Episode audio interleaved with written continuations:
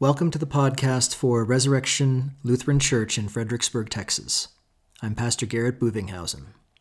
We're continuing on with our congregation at prayer for today, Wednesday, April 8th, 2020. But a quick announcement that we will not be having a podcast posting on Maundy Thursday or Good Friday. Instead, we would ask that you would join us for the premiering of those services on our YouTube channel Maundy Thursday will be Thursday, April 9th at 6 p.m. Good Friday service will be Friday, April 10th at 6 p.m. as well. We also ask that you would join us for Easter Sunday on the same YouTube channel premiering Sunday, April 12th at 10:30 in the morning. A link to the YouTube channel will be in the description below. And now we continue with our congregation at prayer. In the name of the Father, and of the Son, and of the Holy Spirit. Amen. Let us confess our Christian faith using the words of the Apostles' Creed. I believe in God the Father Almighty, maker of heaven and earth, and in Jesus Christ, his only Son, our Lord, who was conceived by the Holy Spirit, born of the Virgin Mary, suffered under Pontius Pilate, was crucified, died, and was buried. He descended into hell. The third day he rose again from the dead he ascended into heaven, and sits at the right hand of God the Father Almighty. From thence he will come to judge the living and the dead. I believe in the Holy Spirit, the holy Christian Church, the communion of saints, the forgiveness of sins, the resurrection of the body, and the life everlasting. Amen. The psalm for this week is Psalm 118, verses 19 through 29. The antiphon is verse 26.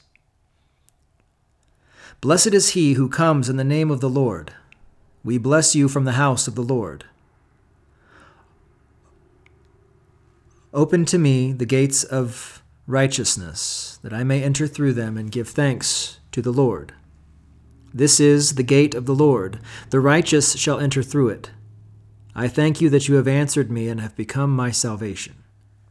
The stone that the builders rejected has become the cornerstone. This is the Lord's doing. It is marvelous in our eyes. This is the day that the Lord has made. Let us rejoice and be glad in it. Save us, we pray, O Lord.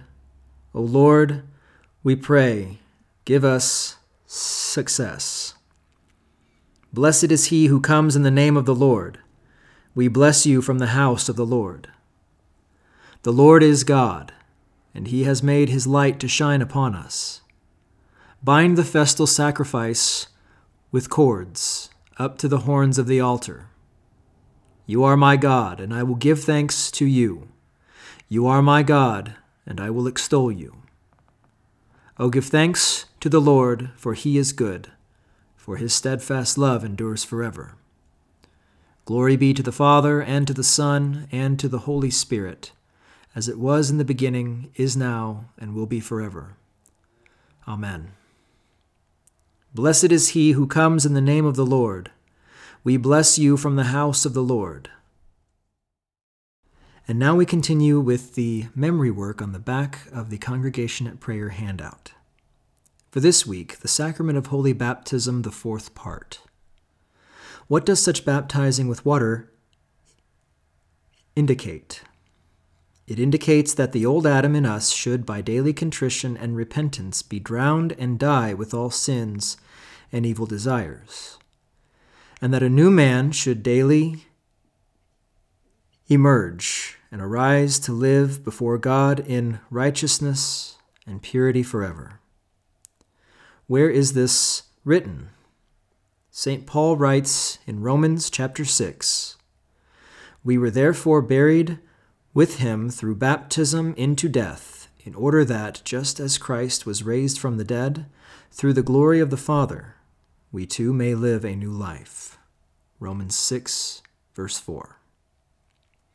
The hymn of the week is Ride On, Ride On in Majesty, number 441, stanzas 1 through 2.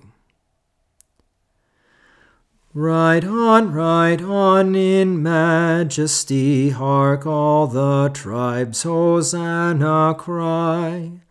O Saviour meek, pursue thy road with palms and scattered garments strowed. Ride on, ride on in majesty, in lowly pomp, ride on to die. O Christ, thy triumphs now begin o'er captive death and conquered sin. The memory verse for this week, let's say it all together. I have been crucified with Christ. It is no longer I who live, but Christ lives in me. And the life which I now live in the flesh, I live by faith in the Son of God who loved me and gave himself for me. Galatians chapter 2, verse 20. The scripture reading for today is from Hebrews chapter 4. Therefore, while the promise of entering his rest still stands, let us fear lest any of you should seem to have failed to reach it. For good news came to us just as to them. But the message they heard did not benefit them, because they were not united by faith with those who l- listened. For we who have believed enter that rest, as he has said, As I swore in my wrath, they shall not enter my rest. Although his works were finished from the foundation of the world. For he has somewhere spoken of the seventh day in this way. And God rested on the seventh day from all his works. And again in this passage he said, They shall not enter my rest. Since therefore it remains for some to enter it, and those who formerly received the good news failed to enter because of disobedience, Again, he appoints a certain day, today, saying through David so long afterward in the words already quoted Today, if you hear his voice, do not harden your hearts. For if Joshua had given them rest, God would not have spoken of another day later on. So then there remains a Sabbath rest for the people of God. For whoever has entered God's rest has also rested from his works, as God did from his. Let us therefore strive to enter that rest, so that no one may fall by the same sort of disobedience.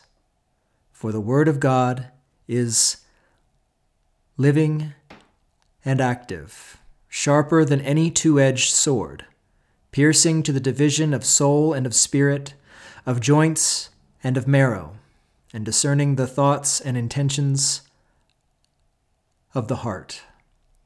And no creature is hidden from his sight, but all are naked and exposed to the eyes of him whom we must give account.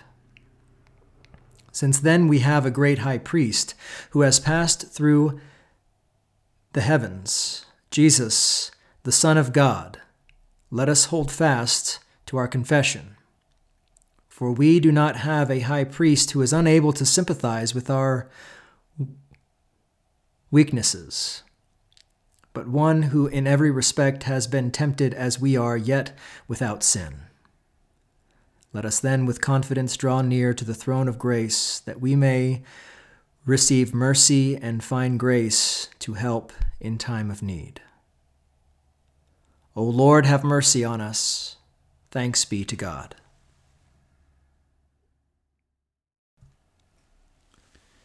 A reading from the Large Catechism. Such hard heads imagine that God overlooks and allows them to rest in security, or that he is entirely ignorant or cares nothing about such matters. Therefore, God must deal a smashing blow and punish them so that he cannot forget their sin unto their children's children In that way, everyone may take note and see that this is no joke to him. These are the people he means when he says, Those who hate me. Exodus 20, verse 5. I.e., those who persist in their defiance and pride. Whatever is preached or said to them, they will not listen. When they are rebuked, in order that they may learn to know themselves and make amends before the punishment begins, they become mad and foolish. They rightly deserve wrath, as we see daily in bishops and princes now. But as terrible as these threatenings are, so much more powerful is the consolation in the promise. For those who cling to God alone should be sure that He will show them mercy. In other words, He will show them pure goodness and blessing, not only for themselves, but also to their children and their children's children, even to the thousandth generation and beyond that. This ought certainly to move and impel us to risk our hearts in all confidence with God. If we wish all temporal and eternal good, for the Supreme Majesty makes such outstanding offers and presents such heartfelt encouragements and such rich promises. So for our text. We now turn to the prayers on the inside of the congregation at prayer handout. Let us pray. Almighty and everlasting God, you sent your Son, our Savior Jesus Christ to take upon himself our flesh and to suffer death upon the cross. Mercifully grant that we may follow the example of his great humility and patience and be made partakers of his resurrection. Through the same Jesus Christ our Lord, who lives and reigns with you and the Holy Spirit, one God, now and forever. Amen. O Lord, look down from heaven, behold, visit, and relieve your servants who stand in need of our prayers. Resurrection Lutheran Church, the Lutheran Church Missouri Synod, the Reverend President Matthew Harrison, the Reverend President Michael Newman, our Concordia seminaries, colleges, and schools, our sister churches, the United States of America, President Donald Trump, Governor Greg Abbott, Seth, Rosalie, Candace, Samantha, Darcy, Kay, Loretta, Wayne, Adosia, Evelyn, Sharon, Laura Lee, John, Linda, Orman, Noreen, and all those who are suffering from the novel coronavirus. Look upon them with the eyes of your mercy. Grant them comfort and sure confidence in you. Defend them from all danger. Keep them in perpetual peace and safety. Through Jesus Christ, your Son, our Lord. Amen. Taught by our Lord and trusting in his promises, we are bold to pray Our Father, who art in heaven, hallowed be thy name. Thy kingdom come, thy will be done, on earth as it is in heaven. Give us this day our daily bread, and forgive us our trespasses, as we forgive those who trespass against us. And lead us not into temptation, but deliver us from evil. For thine is the kingdom, and the power, and the glory forever and ever. Amen.